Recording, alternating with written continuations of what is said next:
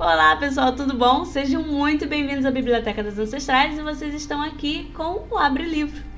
Era para eu ter postado vídeo na semana passada, mas a vida aconteceu, então eu peço desculpas. É... Mas sejam muito bem-vindos, vocês estão participando do nosso aniversário. Então, hoje eu trouxe uma pessoa fantástica, dessa vez apontei para o lugar certo, é fantástica para falar com vocês sobre muitas coisas, inclusive como estar fora do Brasil, né? Porque a gente quer muito que ele venha para o Brasil, vou tentar traduzir aqui a entrevista. Mas enfim, é, eu, eu, trouxe o Noper hoje para ele falar um pouquinho sobre as aventuras no canal dele, como é que ele prepara, processo criativo e tal. Então, é, bom, Aviso para vocês, novamente a gente está falando sobre o aniversário da biblioteca, então fiquem ligados, eu vou deixar aqui os nossos links. Tá saindo podcast toda semana. Essa semana já saiu coisa. É, tem vídeo, tem jogo. E agora eu vou deixar o Noper se apresentar. E eu também vou deixar os links dele aqui embaixo, tá? Então, Noper, por favor. Olá, senhoras e senhores. Tudo bem com vocês? Eu tô Meu nome é Noper Tio. Ou sejam muito bem-vindos. Muito boa noite. É, não, isso eu faço só no, só no meu canal. Eu vou invadir o canto. Que sejam muito bem-vindos. Tá na sua casa, fica à vontade. Agradeço, agradeço o convite. E como a, a Isa falou, estou aqui para falar um pouco sobre aventuras, as estruturas de aventuras, é, coisas do tipo que envolvem a, a preparação para se criar aventuras e coisas assim. Eu espero que, que eu uh, consiga trazer uh, a luz do conhecimento para vocês esta noite. A luz do conhecimento. Etebilu. Perfeito. Busquem conhecimento. Exatamente. É, bom, então vamos começar. Eu queria inclusive destacar que esse trabalho maravilhoso, vou dar aqui os créditos. Quem fez essa pauta foi o Noper. Eu acrescentei uma pergunta oh. só. A pauta foi ele todo que fez, entendeu? É... Eu, apre eu, aprendi, eu aprendi isso com experiências passadas.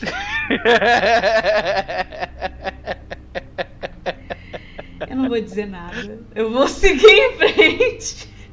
Tá tudo bem, tá tudo Eu faço pautas, tá, pessoal? Eu faço pautas aqui. Ele fez uma muito melhor do que a minha e eu segui com a dele, não tem problema. É, bom, então vamos começar. Eu já vou puxar as primeiras perguntas, que é o trabalho criativo e braçal. Eu queria que você conversasse comigo, me dissesse um pouquinho como é que funciona para você a questão criativa e quando é que entra o braçal. Uhum. Então, é, eu, eu divido dessa forma, apesar de ter muita gente que não vê Uh, não vê a criação de aventuras e a preparação de aventuras desse jeito. Né? Eu divido dessa, dessa forma porque existem, existem, ao meu ver, dois tipos diferentes de trabalhos que envolvem a, a criação e, e, e, a tua habilidade de, de, né, de seguir adiante com uma aventura, que, sendo ela pronta ou não. Nós temos a, a parte braçal, que é a parte de, uh, de traduzir aquilo que está no livro para uh, aquilo que tu vai falar, para aquilo que vai acontecer de fato na mesa. É, isso não necessariamente é uma, não necessariamente é um trabalho criativo, porque muitas vezes, especialmente com, com aventuras prontas, o, o a, a, premissa da, do que vai ser feito, uh, onde as pessoas estão, o, o que, que elas vão lidar, as diversas alternativas, os diversos recursos que vão ser explorados naquela aventura já estão todos uh, separados, né? Então o trabalho é braçal no sentido que tu tem que pegar tudo isso, absorver tudo isso e trazer tudo isso, uh, traduzir tudo isso para a linguagem utilizada na mesa. Né? E nós temos o trabalho criativo, que é, por exemplo, ok, essa aventura aqui, ela claramente foi feita para um grupo de quatro pessoas, mas eu estou jogando com seis. Uh, essa aventura aqui claramente foi feita para ser jogada com personagens bons, mas todo mundo é mal. Então eu tenho que mudar ela, eu tenho que mexer nela, eu tenho que melhorar o argumento dela. Eu não gostei do boss final, então eu vou mexer nele, eu vou mudar o, os argumentos dele, eu vou mudar o porquê que ele tá ali. Uh, toda vez que tu pega uma aventura pronta e, e tu mexe nela, tu está fazendo trabalho criativo. E toda vez que tu pega o que já tem pronto, uh, e tu traduz aquilo para mesa, tu tá fazendo trabalho braçal. Pelo menos assim como eu divido as coisas. Por que, que eu divido dessa forma? Porque por muito tempo, inclusive isso é algo que eu já falei nos twitters da vida e outros lugares, uh, as pessoas vêm dizer que uh, para um, uma pessoa que está iniciando no hobby, que o melhor a se fazer é pegar uma aventura pronta e uh, rodar ela com, com o teu grupo, né? E porque dá menos trabalho do que uma criar uma aventura. E não, eu discordo completamente disso. Existem aventuras prontas que exigem um trabalho braçal que tu não precisaria ter nem em uma campanha longa criada uh, propriamente, né? Por quê? Quando tu, quando tu faz o teu trabalho criativo, uh, tu, tá, tu tem as limitações da, do teu grupo, a limitação da tua cabeça, e muitas vezes esse é um dos motivos pelo qual muita gente compra material pronto, é porque elas querem explorar uma coisa que talvez elas não, não fossem capazes de criar. Porque o resultado de uma aventura como Rise of the Rune Lords ou, um Curse of Stradia é, é, é, o resultado de iterações de dezenas de anos com centenas quiçá milhares de mestres que fizeram iterações, iterações, discussões e discussões, materiais foram produzidos por dezenas de anos até se chegar no produto que tem hoje, né? Então, é, tu vai chegar para um, pra um cara que é iniciante vai falar, roda essa aventura pronta aqui, é, e dizer é mais fácil, é, muitas vezes, em diversos casos, não é verdade. Então por isso que eu separo nessas, nessas duas formas, né? Que é o trabalho braçal e o trabalho criativo. Eu confesso hum, que. Desculpa, pode falar, continua. No caso, o trabalho criativo vai ser o que tu vai precisar mais fazer quando tu criar uma aventura, do nada, né? E o trabalho braçal vai ser quando tu vai pegar uma aventura pronta. Mas o que tu ia dizer? Não, então, é, eu vou confesso que eu tenho até uma pergunta que nem tá na, na pauta, mas que assim, me surgiu agora você falando sobre isso é, da questão de você, você comenta, tipo, isso realmente a gente sabe. Quem acha que qualquer um que já mestrou uma, uma aventura pronta versus uma aventura que você próprio cria, sabe que existem diferenças, não necessariamente uma é mais fácil outra do que outra, mas assim, o que, que, você tem tido muitas experiências com aventuras prontas, né? Tipo, agora no canal pelo menos teve o Hard Light, que foi que eu participei, vão lá ouvir, muito bom. É, inclusive, ele teve que fazer adaptação no final, porque a gente foi completamente fora do que era o esperado. É, uhum. E agora você tá com o. com a galinha de duas cabeças, ou a serpente de duas cabeças. gente, serpentes têm cloacas, tá? Fiquem espertos. É, então, tipo, o que eu quero saber é assim. O que, que você acha, assim, do fundo do seu coração? Você acha que existe uma diferença entre ah, é mais fácil você pegar um material pronto ou não? Eu acho que pegar o um material pronto, principalmente quando você é iniciante, envolve muito mais trabalho do que você preparar alguma coisa. É, aí que tá, exato. É, depende muito de quais são os recursos desse iniciante. Você vai pegar uma pessoa que, sei lá, nunca uh, não tem, não tem recurso no sentido de ele não entende a ficção sobre, a, sobre o RPG, sabe? Então, tipo assim, ele não sabe o que é um mago. Incrível que para as pessoas ainda existem gente que não sabe o que é isso, sabe? Uh, então, a pessoa não sabe o que é um bardo, a pessoa não sabe o que é um. Uh, o que é um, um, um uh, feiticeiro, por exemplo. Então, quando tu pega uma pessoa que tem muito pouco recurso e ela está disposta a começar a, a, a jogar um RPG com o seu grupo como narrador, eu recomendo mesmo começar com uma aventura pronta. Por quê? Grande parte do esforço criativo está em tu acessar esses recursos que tu já tem de mídias que tu acessou. Ah, eu vi Senhor dos Anéis, eu li os livros, eu, eu acompanho The Witcher, eu jogo um monte de RPG no computador. É, a parte criativa ela, ela, ela exige esse tipo de recurso de tu conhecer a ficção a, a qual tu está tentando emular no jogo. Então, uh, eu recomendo fazer isso em termos de uma pessoa que não tem recurso nenhum nesse sentido. Porém, se a pessoa conhece a ficção a qual ela está tentando emular e ela tem o interesse em, em, jogar o jogo, eu acho que é menos trabalhoso para ela criar uma aventura pronta do que é rodar uma aventura, uh, uma, criar uma aventura por si, ao invés de rodar uma aventura pronta, no caso. Ah, legal, beleza. Bom, então vamos para a pergunta que não quer calar, né? Tipos hum. de aventura, que tem o Sandbox, Railroad, X-Crawl e West Marchers. West Marchers. É, existem esses West Marches, exato. É, existem, existem mais tipos, provavelmente, de aventuras, mas essas, essas são as que, que eu tenho um pouco mais de, de uh, familiaridade. Né? Queria que você a gente jogou no o que é cada um, tá? Tipo assim, hum. pode, você pode começar do qual você quiser, mas explica assim, ah, o que, que é sandbox e tal, por favor. Uhum, sem problema.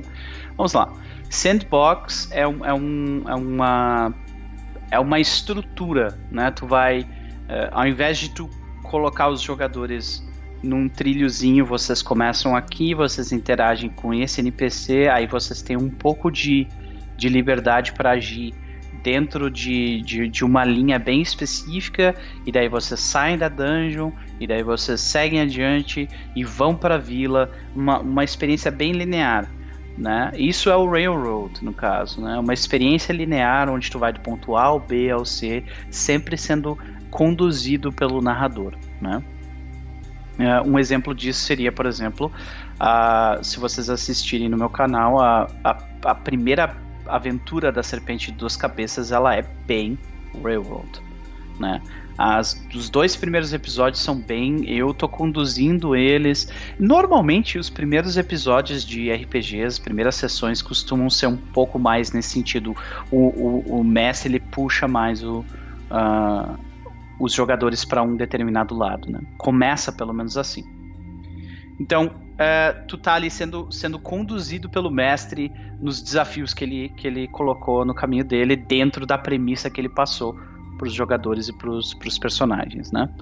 Aí nós temos o sandbox, que é quase como uma resposta a isso. Ao invés de tu criar uh, essa, esse trilho do trem por onde os jogadores vão passar, tu cria toda a mina entendeu?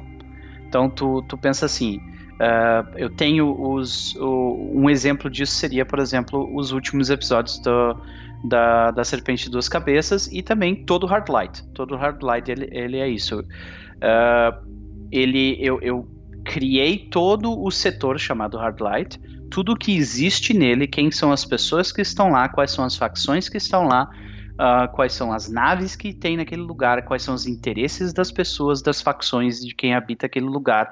E eu coloquei uh, desafios, obstáculos, eu coloquei uh, eventos que aconteceriam em determinados momentos. Né? Então, eu criei todo, toda uma caixa de areia onde eu coloquei os personagens para brincar lá dentro e a experiência é completamente conduzida pelas vontades do, dos, dos, jogadores através de seus personagens, né? Por isso que uh, tu até comentou, né, ah, que no final ele teve que eu tive que fazer todo um trabalho criativo justamente porque esse tipo de experiência sandbox ela costuma, uh, pelo menos para mim, ela costuma ir além. Eu, eu, eu, eu costumo utilizar, tipo, parte do que eu criei na, na caixa de areia e aí os jogadores eles acabam se, se apegando num determinada, numa determinada parte daquilo e seguem aquilo como se fosse uma linha e daí a gente vai pro railroad. Então, uh, aventuras dificilmente são só um tipo, né? Uh, então, uh, especialmente aventuras mais longas, eles, eles costumam mudar de um para outro, né?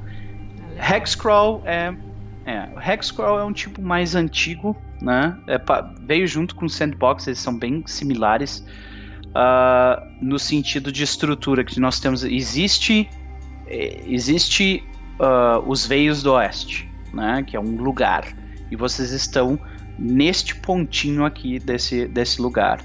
Eu como mestre eu tenho tabelas e eu tenho alguns recursos que vão me ajudar a, a, a, gerar o que vai vir à frente, mas eu também não sei o que, que tem no próximo Rex.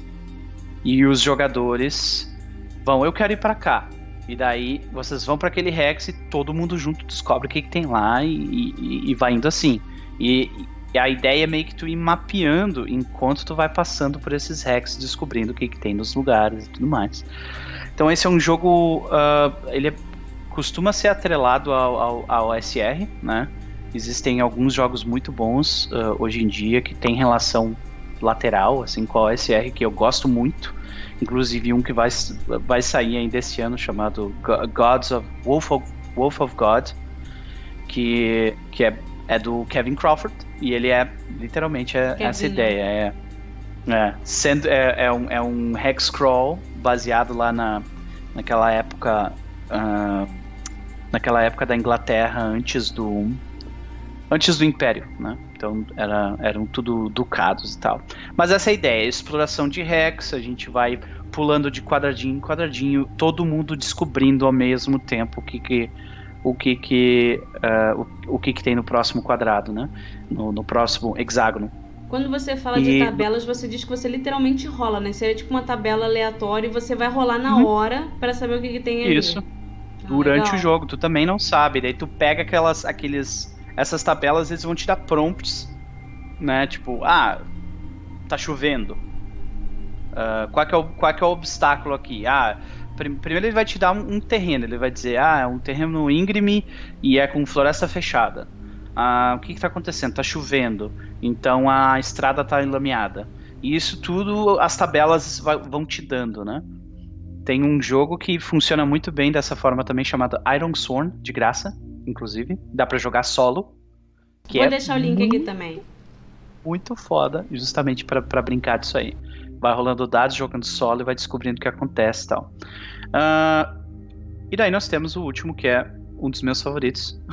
Ele se chama West Marches, né?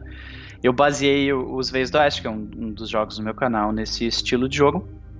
Ele, ele mistura sandbox, ele mistura sandbox com hexcrawl um pouco e uh, ao mesmo tempo disso ele tem uma, uma ideia de, de que os grupos de jogadores não, não, é sempre, não é sempre a mesma galera.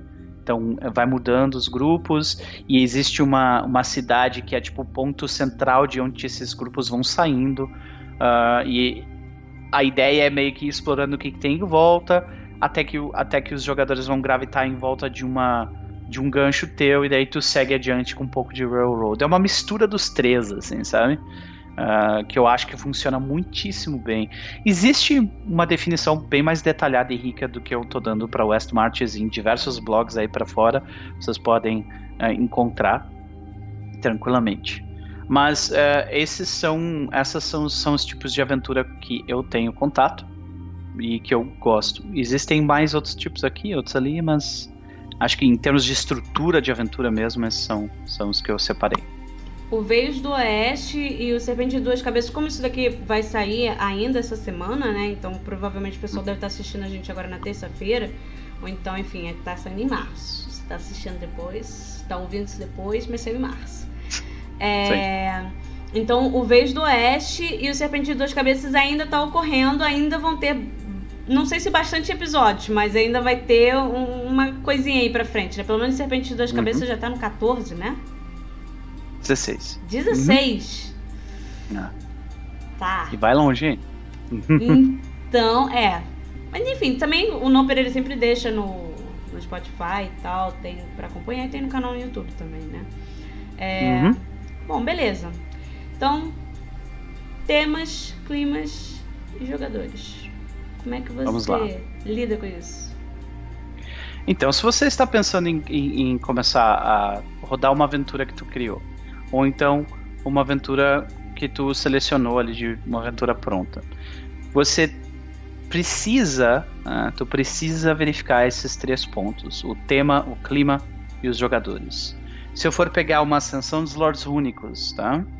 Que Uh, começa já nas primeiras páginas, explicando quem é o primeiro vilão e contando a história desse vilão e como esse vilão, essa vilã, no caso, ela, ela teve um, um passado extremamente trágico que envolveu diversos traumas que são assuntos complicadíssimos de se lidar. Eu, por exemplo, se eu fosse fazer a ascensão dos, a ascensão dos Lordes Únicos de novo, eu não convidaria Uh, não, não parte do, do grupo que eu tenho. A galera do grupo que eu tenho eu convidaria, obviamente, mas é, das pessoas novas que eu conheço, por exemplo, né, que, que eu sei que tem algumas pessoas que têm peculiaridades, tipo assim, eu não gosto desse tema, eu não gosto de lidar com aranha, eu não gosto de lidar com, com coisas desse tipo. Então, se eu for jogar um jogo onde, onde vai lidar com aquele tema, que vai lidar com, vai ter aquele clima, é, eu não vou trazer aqueles determinados jogadores. Eu sei que você deve estar me olhando assim, mas Snooper, eu só conheço outras quatro pessoas que jogam RPG. Então, como assim? O que, você está me dizendo para não chamar meus amigos? Né? Não, cara, calma. É o seguinte, ó. É, eu não estou dizendo para tu não chamar teus amigos, mas eu estou dizendo que isso é importante. Tu conversar sobre os temas das aventuras antes de começar a jogar, conversar sobre o clima do jogo antes do jogo, do jogo começar. Por quê?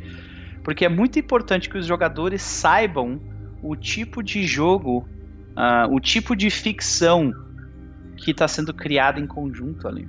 Porque senão, eles vão ficar frustrados e sem entender quando tu ficar frustrado com o que está acontecendo. Então, se tu quer que o teu jogo seja um, seja um sci-fi pé no chão, tu tem que dizer isso para os seus jogadores, sabe? Isso, eles nunca vão entender isso do nada, tipo absorver por osmose, né? Então fale com seus jogadores, converse com eles, chega assim, olha, esse jogo tem uh, tem um determinado ponto que ele vai tocar no assunto aborto, ele tem um determinado ponto onde ele vai tocar num assunto de uh, violência, violência doméstica. Ele vai tocar num assunto onde vocês vão passar por um lugar que tem racismo, né? Coisa assim. Uh, isso é algo que vocês estão interessados em fazer? Converse com os seus jogadores. Esse é um tema que me interessa de, de ser jogado, mas eu, eu não sei vocês. Vocês estão ok com isso? Uh, se sim, ótimo, vamos lá. Nós todos entendemos. Se não, vamos conversar sobre isso. Eu não estou dizendo que termina aqui. Eu estou dizendo, vamos fazer um, um, comprometimento. Então, ok, eu posso mudar isso. Eu posso ter um, eu posso ter um trabalho criativo aqui e mudar um pouco essa parte da história. Não é tão importante para mim assim, né? Mas é importante que os jogadores e o, e o narrador eles estejam alinhados no tema e do clima. Mesmo que vocês tenham mudado o tema e o clima que vocês vão utilizar. Eu, eu quero que o nosso jogo seja uh, um, como se fosse um Indiana Jones. Ele é leve e bastante ação. E daí começa a ter um monte de cena de drama e pessoas querendo, querendo morrer, por exemplo. Aí é complicado, né? É complicado. Isso foge absurdamente do tema esse que eu tava falando anteriormente. Ou então, tu pega outros casos. Eu posso ficar citando diversos outros casos, mas essa é a ideia. Temas, né? Você vai pegar Curse of Strahd Curse of Strahd lida com, com um relacionamento absurdamente tóxico entre o, o, o Strahd e a vítima dele, as vítimas dele. Né? Isso é algo que os jogadores estão dispostos a lidar, isso é algo interessante.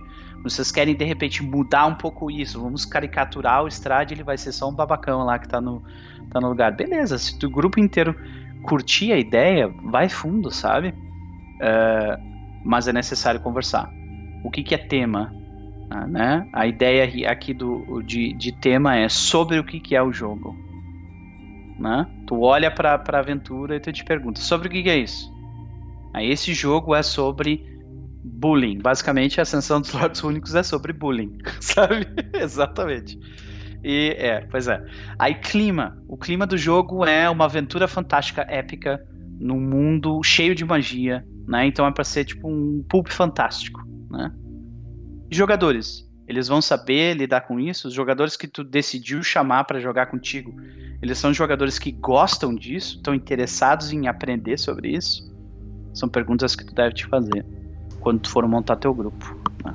É, eu acho que isso é muito importante que assim, a gente fala, a gente tá trazendo isso, né? Então, por exemplo, você pode estar tá assistindo, barra ouvindo isso, e você tem um grupo muito fixo de amigos, né? Que é, é, fica mais simples de você é, lidar, porque como é aquele grupo é um negócio presencial, então às vezes até online, mas é um grupo conhecido, já dá para você lidar um pouco melhor. Agora, eu acho que pra gente existem alguns outros desafios, porque a gente fala sobre stream também, né? Que é um outro mundo, é completamente à parte. RPG, a gente se diverte, a gente joga, mas realmente você está jogando com outras pessoas, com novas pessoas que você não conhece.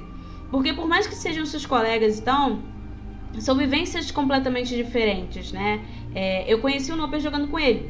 Então, tipo, é, isso eu acho que isso é muito interessante. Inclusive, eu vou até pular isso daqui, na verdade, pular não, vou trazer ela para cima, que eu queria falar primeiro sobre sessão zero e expectativa, que eu acho que isso vai ser, ele encaixa muito direitinho com o que a gente conversou até agora, porque eu acho que toda tem, você tem que mostrar, apresentar para o jogador o que, que você quer, né? Ou você tá, do que, que você está falando, do que, que do que, que é sobre, sobre o que, que é o jogo, é, abordar tudo aquilo, perguntar se ele quer, e aí não é porque ele aceitou que, tipo, ok, vamos começar a jogar. Eu acho que é importante, eu sempre bato nessa tecla, tipo, o Noper também, é, de sessão zero, né? E de alinhar expectativas. O que, que vocês estão esperando do jogo é, e o, o, que, que vai ser essa sessão zero? O que, que a gente vai fazer aqui? Como é que eu vou introduzir se o cara não conhece o sistema? Então, se ele não conhece aquele é, estilo de ficção. Então, Noper, se você puder, por favor, comentar as suas experiências. Claro. Então, é, eu comecei a fazer a sessão zero uh, bem tarde na minha vida RPGística, né? Uh, a minha experiência presencial uh, sempre foi com pessoas com quem eu tinha bastante, bastante intimidade. E no final das contas, eu acho que eu tive só um caso de, de uma pessoa assim que eu fui conhecer jogando RPG mesmo, né? Que foi, foi essa situação onde onde a gente teve que parar para conversar um pouco antes do jogo. Mas acho essa foi a primeira vez que eu parei mesmo, assim, para tipo, ok, o que a gente vai fazer aqui? Quem é você, né? Uh, o, que vamos, vamos pensar um pouco sobre esse procedimento criativo que a gente vai seguir adiante por essas quatro próximas quatro ou mais horas, né? Uh, a sessão zero mesmo, de forma estruturada e definida, eu só comecei a fazer de fato uh, meados de 2014, 2015. Então não faz muito tempo, né? Mas eu, eu sou eu sou um ávido uh, advogado da sessão zero, vamos chamar assim, né? Que é a ideia de tu uh, de tu definir o, o, o contrato, as, as, não necessariamente as leis, mas uh, definir as, as, a forma como vocês vão lidar com determinadas coisas. Por exemplo, assim, tu vai convidar uma pessoa para para jogar RPG na tua casa e ela fuma, por exemplo, isso é ok para ti? Sabe? É, ou então é, tu tu vai convidar sete ou seis, cinco, cinco ou seis pessoas para jogar na tua casa. Como é que vai ser? Como é que vai funcionar com relação à comida? Como é que vai funcionar com relação à bebida? Né? Isso faz parte da sessão zero também. Não, não, não quer dizer só sobre o jogo sabe? A sessão zero ela é utilizada para para vocês formalizarem um pouco o contrato social de vocês. Né, o, o, quais são as expectativas que vocês têm, como vocês vão lidar com essas expectativas e se houver um conflito, como que vocês vão resolver esse conflito, sabe?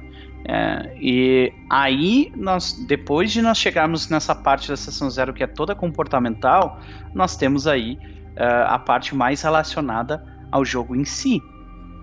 Digamos que eu vou jogar um D&D quinta edição da vida, tá? Vou lá narrar uh, of, uh, Minas de Fandelver, né? Existem diversas formas diferentes de se jogar D&D. E quando tu diz vamos jogar D&D para uma pessoa, pode ser, pode ser uma coisa completamente diferente do que é para outra, sabe? Então, uh, e além de que, tipo, o D&D ser diferente para essa pessoa e diferente para aquela outra, também tem a expectativa que eu tenho com relação ao, ao jogo e tem as expectativas da própria aventura. A, a, a aventura espera determinadas coisas também, sabe? E a sessão zero serve para vocês colocarem todas essas cartas na mesa, ok? Como é que a gente vai fazer XP? Como é que a gente vai fazer caso algum personagem morra? Como é que a gente vai fazer com, com relação a, a metagaming? Como é que a gente vai fazer com relação a uh, se alguém precisar faltar uma sessão? E assim vai. Eu uso uma lista em específico que tem uma quantidade absurda de pontos que eu uso, não, não uso nem metade para sessão zero, que é uma lista do Reddit, que é o uh, Checklist and Guide para sessão zero. E tem e, e ele tá no, no Reddit de D&D, né? Mas ele tranquilamente serve para, só para vocês terem uma noção, que ele fala de experiência, depois ele fala de comportamento de personagens e GM, né? Depois ele fala de ética, muito importante, uh, criação de personagem, como vai ser raças e classe, porque de novo, é, esse aqui é focado em D&D, né? Depois, que tipo de jogo que vai ser? Qual vai ser a, qual vai ser a duração da campanha?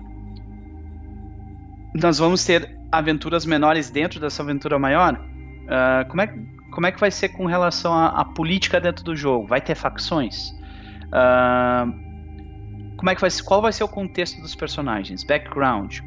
Vocês vão poder usar talentos? Vocês vão poder usar monta montarias? A gente vai ter a oportunidade de fazer isso? Como é que vai funcionar as mecânicas gerais, como por exemplo, no caso de D&D quinta edição, bonus action? Como é que tu faz? Tem alguma house rule? Entendeu? Uh, com inspiração, como é que tu faz? A gente vai ganhar inspiração por trazer comida? Por exemplo, tem muita gente que faz isso em jogos presenciais, sabe? Uh, como é que a gente vai lidar com. Como é que tu lida com ganhando inspiração, já que o jogo não te ajuda nem um pouco em decidir como fazer isso? Né? Uh, como é que tu lida com vantagem e desvantagem? Críticos. Como é que tu lida com stealth? Como é que... E vai indo, e vai indo, e vai indo. Stealth, é grande morte, pra caramba é mesmo. Gigante, é bem completa. Exatamente. E eu não uso nem metade disso aqui quando eu faço minhas sessões zero. Então, é você não tá uh... D&D também, né? Tipo, você Exato. não tá, não é o mesmo estilo de jogo, então você tem que adaptar. Uhum. Eu, eu normalmente eu paro, eu paro ali naquela parte de, de comportamento de pessoas e depois eu faço algumas perguntas mais relacionadas ao jogo que a gente vai jogar, o sistema em si e, e criação de personagem e tal. E é isso, né? A, e as expectativas elas já estão dentro dessas perguntas, porque é nessa sessão zero, é nessa conversa franca, onde tu vai dizer o que, que eu espero desse jogo, o que, que o jogo espera da gente, e o que, que vocês esperam de mim como DM, e o que, que vocês esperam do jogo. E é, é essa triangulação de expectativas forma o contrato social de vocês. E você prefere fazer a sessão zero online ou offline? Uh, é uma excelente pergunta. Excelente pergunta. Eu costumava fazer sessões zero online, mas hoje em dia eu prefiro fazer off. Porque chegou. Eu cheguei numa determinada conclusão que uh, online no canal, com, com as câmeras rolando e com espectadores, as pessoas elas são é esperado delas que elas ajam de um determinado de uma determinada forma e é possível que elas não sejam completamente sinceras. Uh, ou, ou, estejam confortáveis em ser completamente sinceras. Isso é completamente aceitável, né? E não adianta eu chegar assim, ah, me manda mensagem depois, caso caso tu tenha algum problema com X, Y, Z, porque as pessoas não mandam. Então é melhor fazer offline. E daí começar o jogo já direto.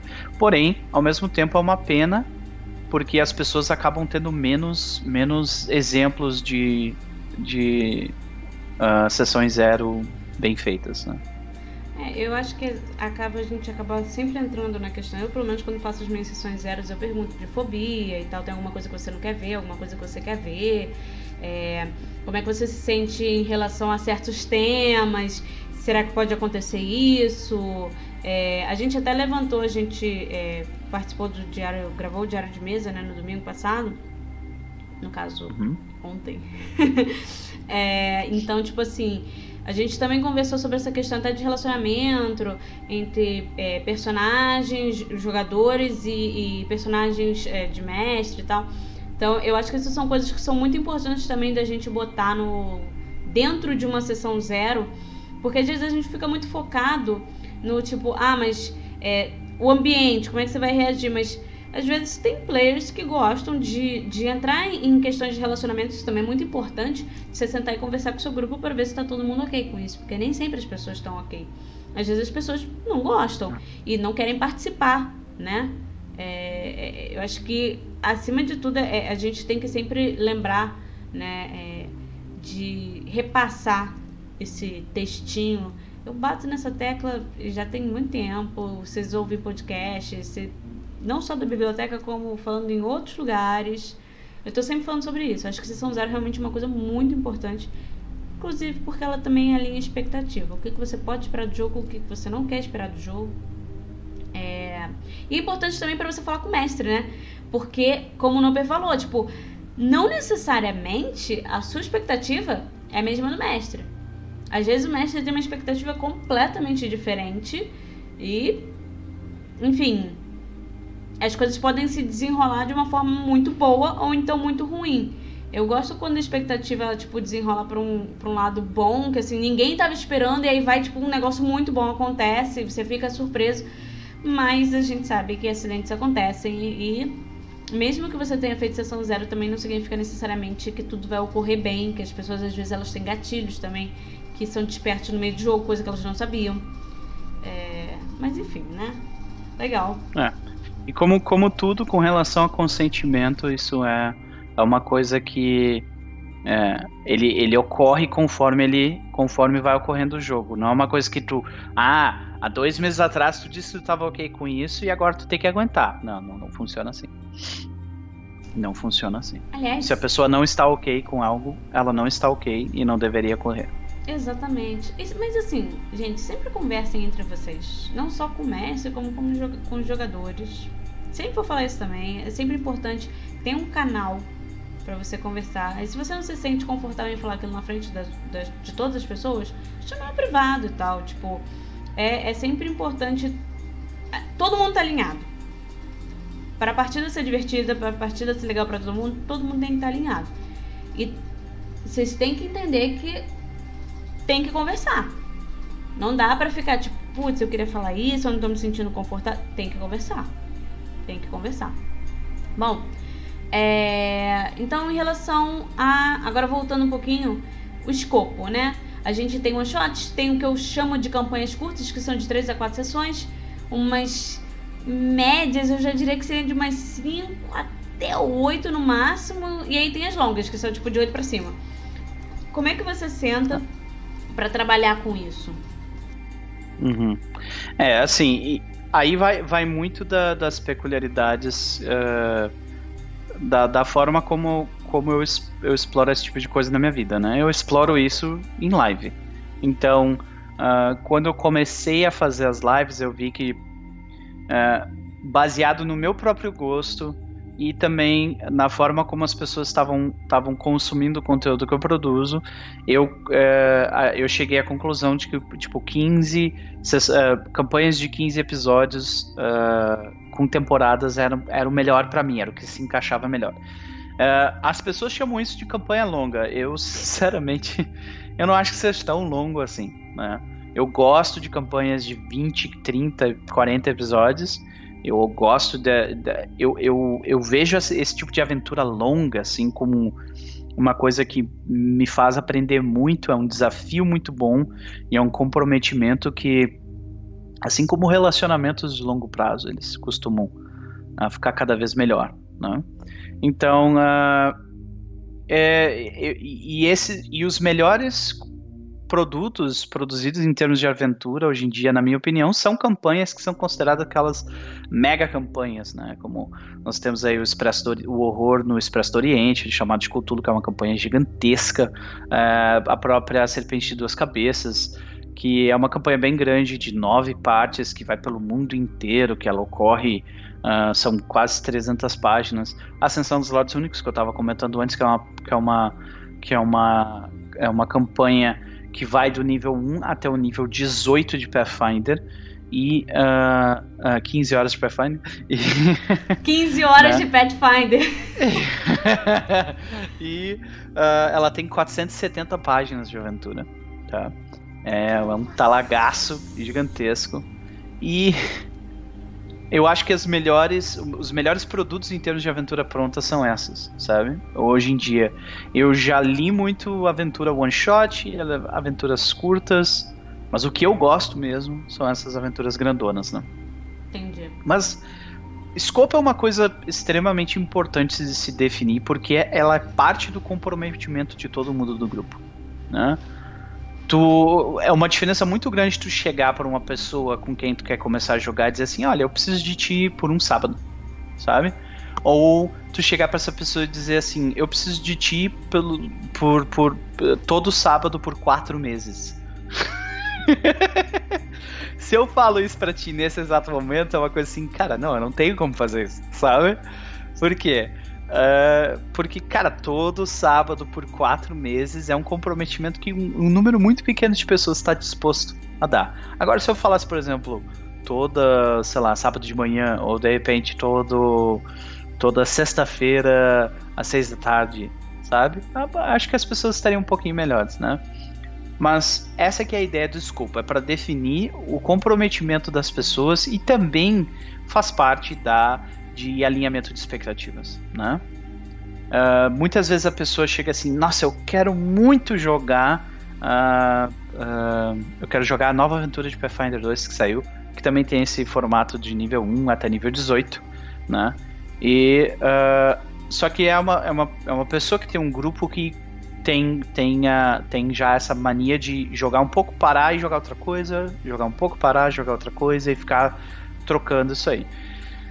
Se tu chega para esse, pra esse grupo de, de jogadores que sempre jogam coisas curtas, dizer eu quero jogar esse comprometimento de um ano aqui, tu acha que vai rolar mesmo o jogo? É pesado, mas às vezes tem maluco para tudo. Sei. É possível. É possível que sim. E a maioria desses, uh, de, dessas empreitadas RPGísticas começam com todas as boas intenções. Então, pergunta surpresa. Você arranja uma campanha longa. É, pois é. Então, campanhas longas são um comprometimento complicado, né? É, tu deu uma cortadinha para mim. Tu pode repetir a tua pergunta? Não, claro. É tipo assim, essa questão do de você estar tá com uma pessoa, você não só com uma pessoa, né, mas você tá com um grupo e aí você arranja uma uma campanha longa. Na verdade, o que eu quero saber com isso é: e se o grupo começa bem, começa tudo legal, mas em determinado ponto o grupo começa a se bicar o, o grupo começa a ter problemas. Como é que você lida com isso? Porque uma campanha longa, como você tava falando, cara, tipo, 40 episódios é tipo um ano, é papo de um ano ou mais. É. E você manter uhum. quatro, cinco indivíduos que começaram a se amando e agora se odeiam juntos por um em ano. Harmonia. Como é. que você faz isso?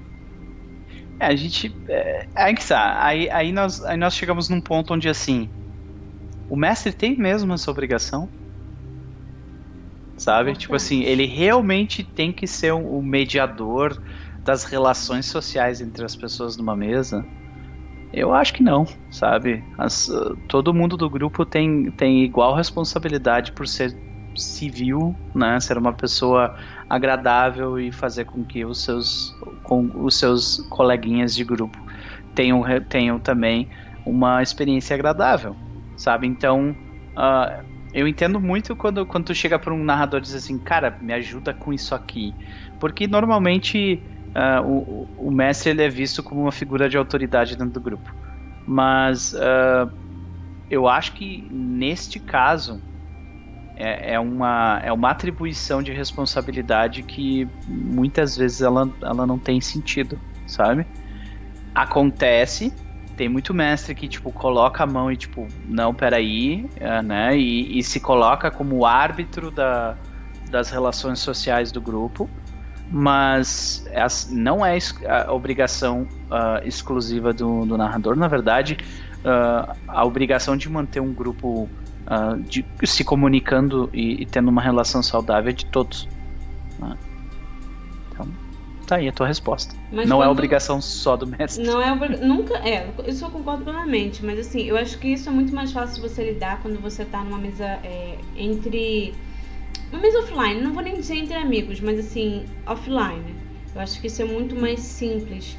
Agora você tem um canal então, assim, você traz pessoas novas, você está querendo sempre renovando o grupo que você está jogando é. e tal. Mas com o canal é outros 500, porque porque não é só uma. para começar que, tipo, tu pode mesmo chamar aquele grupo que tu, com quem tu tá jogando, tu pode chamar eles de amigos. Sim, claro. Sabe? Aí tu já começa, começa por aí. Vocês são amigos mesmo?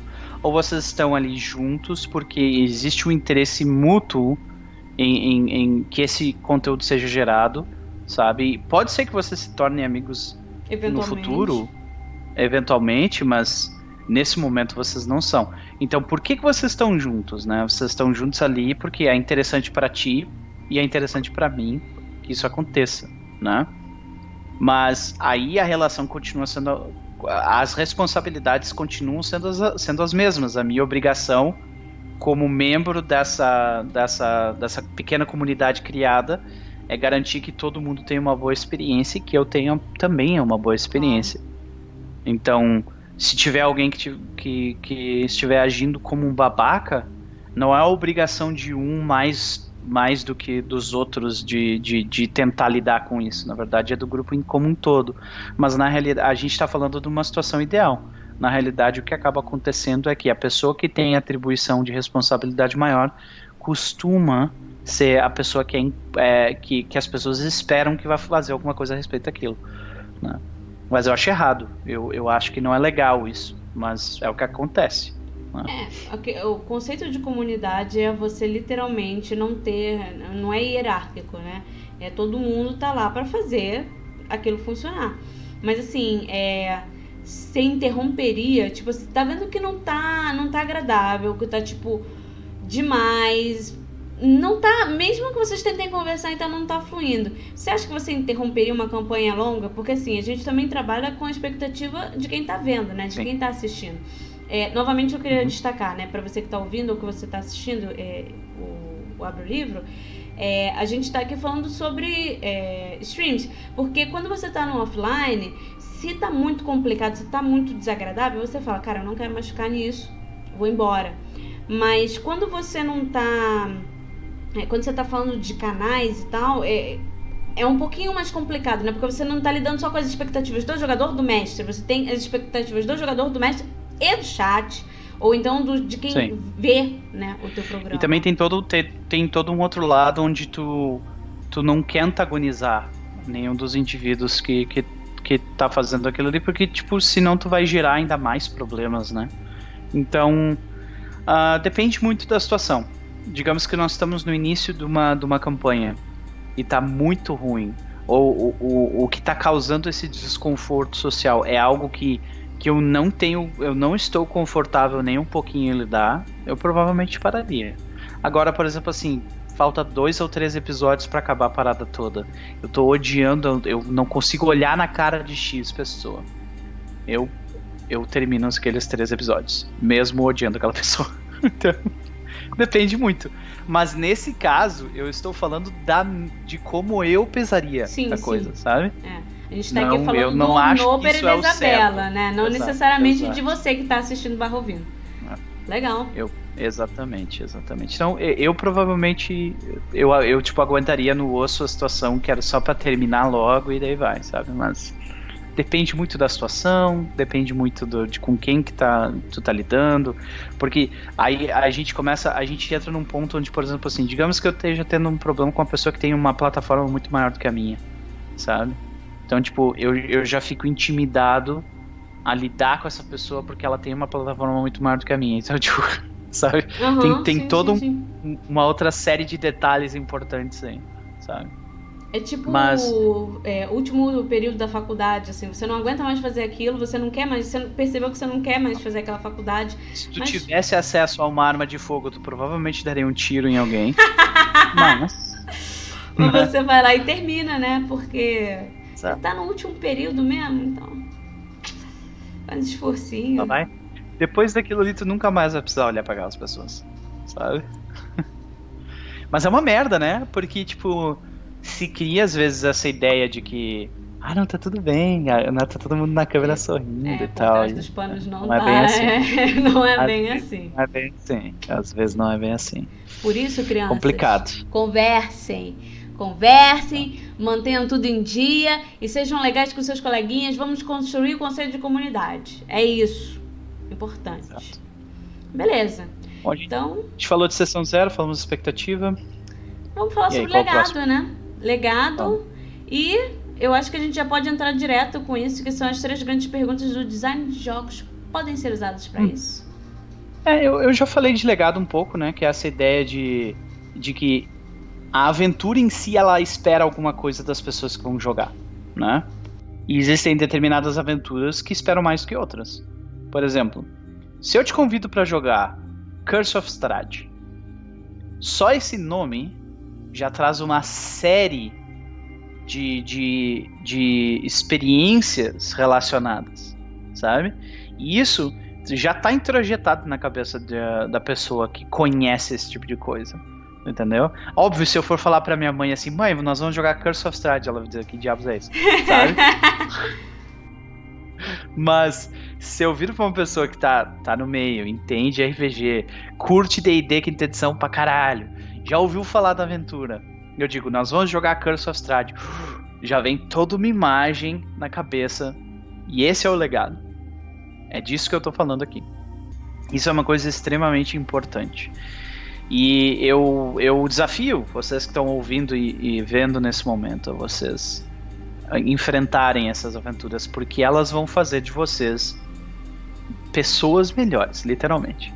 Sabe? A leitura desses livros, a jogar esses RPGs, conseguir achar um grupo que vai aguentar jogar todos os sábados por quatro meses seguidos, sabe? faz toda a diferença. Vocês vão, vão criar uma relação com, aquela, com aqueles jogadores, vocês vão criar uma história que é praticamente uma vida. São experiências que vão trazer catarse para vocês. E existe toda uma discussão se um, um indivíduo é capaz de, de criar isso sozinho. Um indivíduo é capaz de criar Curse of Strahd como ele é hoje, depois de 40 anos de iterações, de mestres diferentes criando, recriando e refazendo e refazendo. Eu acho que não. Tem muita gente que, que, que é otimista nesse sentido e diz que um, uma pessoa genial sozinha com, com, aquela, com aquela inspiração do glamour dos, dos changelings consegue criar o Curse of Strahd sozinho. Eu acho que não. Eu acho que existe um determinado nível de polimento que uh, só depois de décadas e, e muita interação que ele chega. E nós estamos lidando com, uh, com RPG, que é uma linguagem extremamente nova, extremamente arcana, uh, extremamente informal. Então, esse tipo de coisa, o legado é uma coisa importante. E, de novo, eu desafio vocês, senhoras e senhores, desafio vocês a rodarem uma aventura com um legado forte. Vocês vão ver que essa experiência é uma coisa única que vai mudar vocês. É. Vamos lá pro próximo? Eu acho que. Não, assim, isso é realmente importante porque, né, você cria. Não só isso, tem a, toda a questão do comprometimento.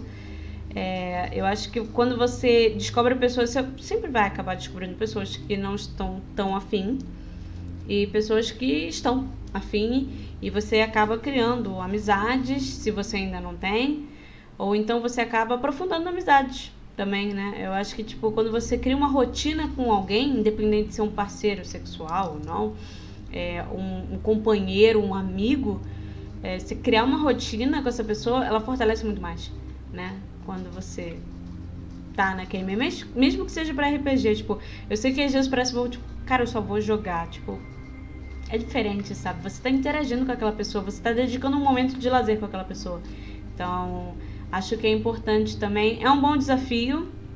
É, acho válido tá lançado o desafio. Vocês comentem aqui depois se vocês fizeram, se deu certo, se vocês têm mais amigos, se vocês perceberam que o mundo é preto e branco, cinza talvez, vazio, triste.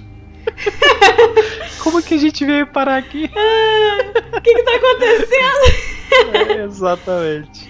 Bom. Não, vamos sair do nilismo um pouquinho, que o mundo já é nilista demais, né?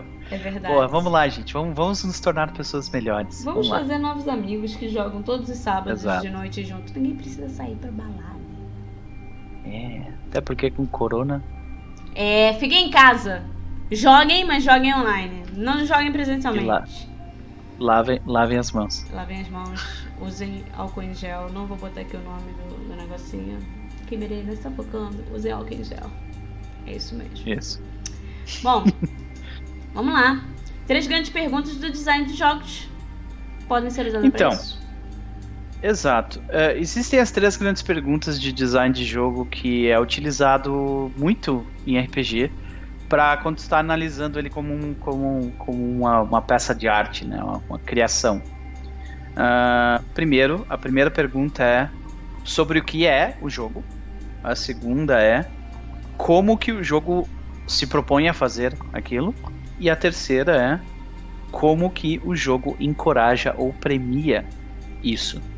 Essas são as três grandes perguntas de game design. Então a gente para para pensar, por exemplo, pega uh, Stars Without Numbers, sobre o que é o jogo.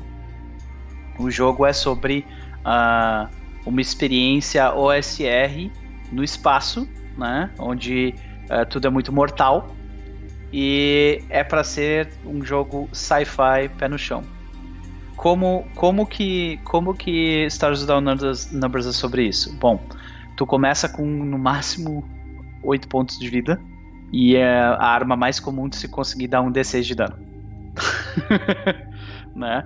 Então, uh, como que como que o jogo premia ou encoraja essa ideia? Bom, ele premia e encoraja essa ideia porque tu rerola teus pontos de vida toda vez, né? Uh, tem outros detalhes, eu tô fazendo um negócio extremamente simplificado disso, né? Mas essa é a ideia. Tu pega um jogo de Apocalypse World e tu faz essas três perguntas, responde elas e tu vê se o jogo. Se, ele, se, o, se o jogo tem um loop que funciona, basicamente. Essa é uma pergunta que cria. Qual é o loop desse jogo? E esse loop funciona? Sim. Aí tu segue pro outro. E acho que a gente pode utilizá-las também para analisar aventuras, sabe? Tu pega a sessão dos Lords Únicos. Sobre o que, que é essa aventura? Essa aventura é sobre bullying. Cara, é tão estranho você falar que essa aventura é sobre bullying, porque eu imagino ele saindo do mundo fantástico por entrar numa escola. Eu não consigo. Pode crer. Bom, é experiência pessoal, né, Isa? Fazer o que? É verdade. É. Pois é. Aí, como que essa aventura é sobre isso? Bom, aí tu pega já nas primeiras páginas, tem toda uma história sobre, sobre o vilão. Todo, todo o início de um capítulo que, que apresenta a próxima parte do jogo começa com este é o vilão e essa é a história dele. E é sempre uma história que te deixa em frangalhos, sabe? Então, normalmente é uma história sobre bullying. E e como que a, que a aventura encoraja ou, ou premia ou te faz pensar nessa ideia? Bom, tem, tem todo um encontro com a Nualia, que é a primeira vilã, por exemplo, que tu, que tu tem na, na primeira dungeon, onde tu é exposto a, a backstory dela. Tu acaba encontrando, tipo, o. Se tu vai para uma cidade lá, tu encontra a pessoa, a pessoa que, que abusou dela e tudo mais. Então, tu tem a oportunidade de refletir sobre isso. Na segunda aventura, tem um NPC que fica obcecado por, por um PC do grupo e fica seguindo ele como se fosse um stalker, sabe? Pra te fazer refletir, tipo, olha como isso é uma merda, sabe? É. E a aventura direto tem coisas que, que são assim, sabe? Uh, te faz parar para pensar sobre, sobre bullying, sobre relacionamentos tóxicos e coisas assim. E, e como é que ela te premia com isso? Bom, tu pode sentar a mão na cara desse maldito. Você pode matar alguém sem ser verdadeiramente é. preso. Exatamente, não. Na verdade, ela, ela, ela te faz refletir sobre isso, claro. Aí, o, ide o ideal, por exemplo, no caso da Nualha, para mim, o ideal é que, é que os, os personagens consigam redimir ela, fazer com que ela volte pra luz. Né? Mas tem gente que não, cara, tu é um monstro e matam ela, sabe? Mas é. aí a, é, a, é, a, experiência, a experiência ela é completamente. Ela tá completamente na mão dos jogadores nesse caso. Então, é, eu acho que essas três perguntas elas, elas podem servir muito para quando tu estiver analisando uh, se uma aventura vai servir para ti, sobre o que é essa aventura. Como que, é, como que essa aventura é sobre isso e como que ela encoraja e premia isso. Se tu consegue responder essas três perguntas e tu cria um loop interessante, provavelmente essa aventura é boa, ela funciona. Tudo parecer muito simples, né, gente? Ah, tipo, você pensa nisso daqui, cria um loop, entendeu? Você abre para montar um gráfico e tá. Falei de gráfico nenhum, beleza. Ah, não importa, eu adicionei isso aqui porque isso é uma coisa muito importante. O Noper com certeza tem vários gráficos. Pra... O quarto dele é, é aqueles quartos, já viram que tem tipo vários fios vermelhos com. É... Uhum. Como é que é o nome daquela porcaria? E... Com os pinzinhos de um lado pro uhum. outro, assim, tipo, ligando os personagens, relacionamento. O cabelo em pé, assim, tipo, antes da sessão, juntando os pontos. Exatamente. Enlouquecer, assim, é isso! Hoje vai acontecer. Exatamente assim que funciona. Tenho certeza que ele fica no quarto dele assim. Aí ele vem, se arruma, tipo, passa alguma coisa no rosto, assim, rapidamente lava o rosto, tipo, não, boa noite, senhoras e senhores. Como se ele tivesse dormido 15 horas, tá tudo certo. Bom, é. Eu acho que a gente teve um, um ótimo papo, gostei bastante.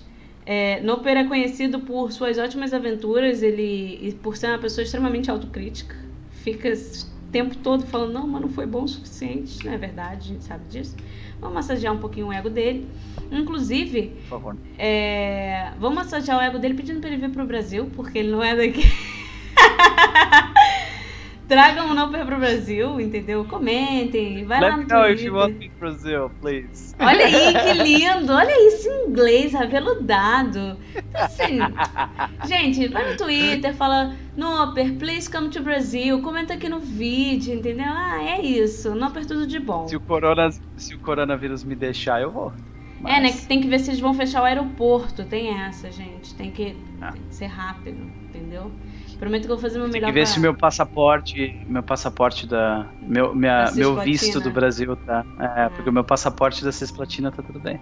Entendi. Vocês veem que ele, ele fala português muito bem também. Às vezes ele se confunde um pouquinho, mas ele fala português muito bem. Ai, bom, gente, esse foi o Abre o Livro. Brincadeiras à parte, não foi maravilhoso te ter aqui. É... Eu espero que você venha mais vezes, inclusive. Se vocês tiverem perguntas pro Noper, vocês podem deixar aqui. Qualquer coisa a gente faz um outro, uma outra rodada. Inclusive, já teve da Cris, já tô conversando com ela aí. Vamos ver se a gente já não faz uma outra rodada com ela também. É, eu vou tentar trazer mais gente para vocês. Vou tentar postar semanalmente quando, enquanto for março. Não posso prometer porque tem muita coisa rolando. Mas vocês sempre podem seguir a gente. Eu vou deixar aqui embaixo na caixinha o nosso Linktree. Vou deixar do Noper também.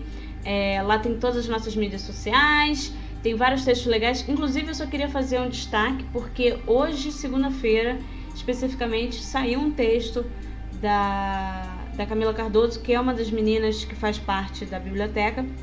E eu posso dizer com muito orgulho que ela é uma cientista super competente, ela é mesmo pesquisadora e em especial a gente conversou e ela preferiu, ela gostaria de falar sobre eh, o coronavírus, não tem nada a ver com RPG, mas eu acho que é importante porque é uma pessoa da área de saúde que é estuda isso e falando sobre um assunto muito sério, que é uma pandemia mundial. Então eu acho que mesmo que saia muito do, do da questão do RPG, vale a pena ser um, um texto que vale a pena ser lido.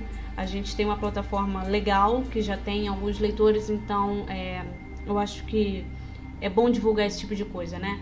Quando é alguém que sabe do que está falando e não é notícia, né? Não é dizendo o que está acontecendo. Tipo assim, ai, é, na França, que é onde ela está, inclusive, na França, hoje o Macron falou que todo mundo. Macron não, Macron. Por que eu falei Macron? Meu Deus. O Macron falou que todo mundo está preso. Não é isso. Né? Ela vem falando sobre o coronavírus, cuidados e tal. Então eu queria fazer esse destaque para vocês darem uma olhadinha. O texto está lá no nosso Medium. Só entrar no nosso Linktree que ele já vai direto pro Medium, já tem o um link lá, tá? Noper, por favor, se você quiser fazer algum jabá, se você quiser falar alguma coisa, seu momento, brilha. Se vocês quiserem mais de número vocês vão. Só procurem por esse nome que tá aqui do ladinho aqui. Eu apontei, eu apontei pro lado certo? Apontou pro lado errado. é esse ladinho aqui. Isso mesmo. É, exatamente. É, o nome que tá nesse lado aqui, vocês é, coloquem no Google que vocês vão encontrar 15 mil coisas. Uh, canal no YouTube, uh, estamos na Twitch sábado e domingo às 20 horas de Brasília. E estamos também no Spotify. Só procura por esse nomezinho aqui que vocês vão encontrar. Não é, só no, Spotify, no momento que estamos né? jogando. No, no Anchor também. Isso, é. No Anchor, o Anchor ele manda para um monte de outros lugares diferentes, mas, né? Essa é a ideia. E de forma geral é isso. Se vocês estiverem interessados em, é, em assistir algumas campanhas que estão rolando no canal no momento, está rolando a Serpente de Duas Cabeças e também a Na Teia Apodrecida, que é um jogo de lobisomem. É isso. Esse daqui do nosso lado é o nosso Twitter, então vocês podem seguir a gente lá. E é isso, galera. Até a próxima. Valeu!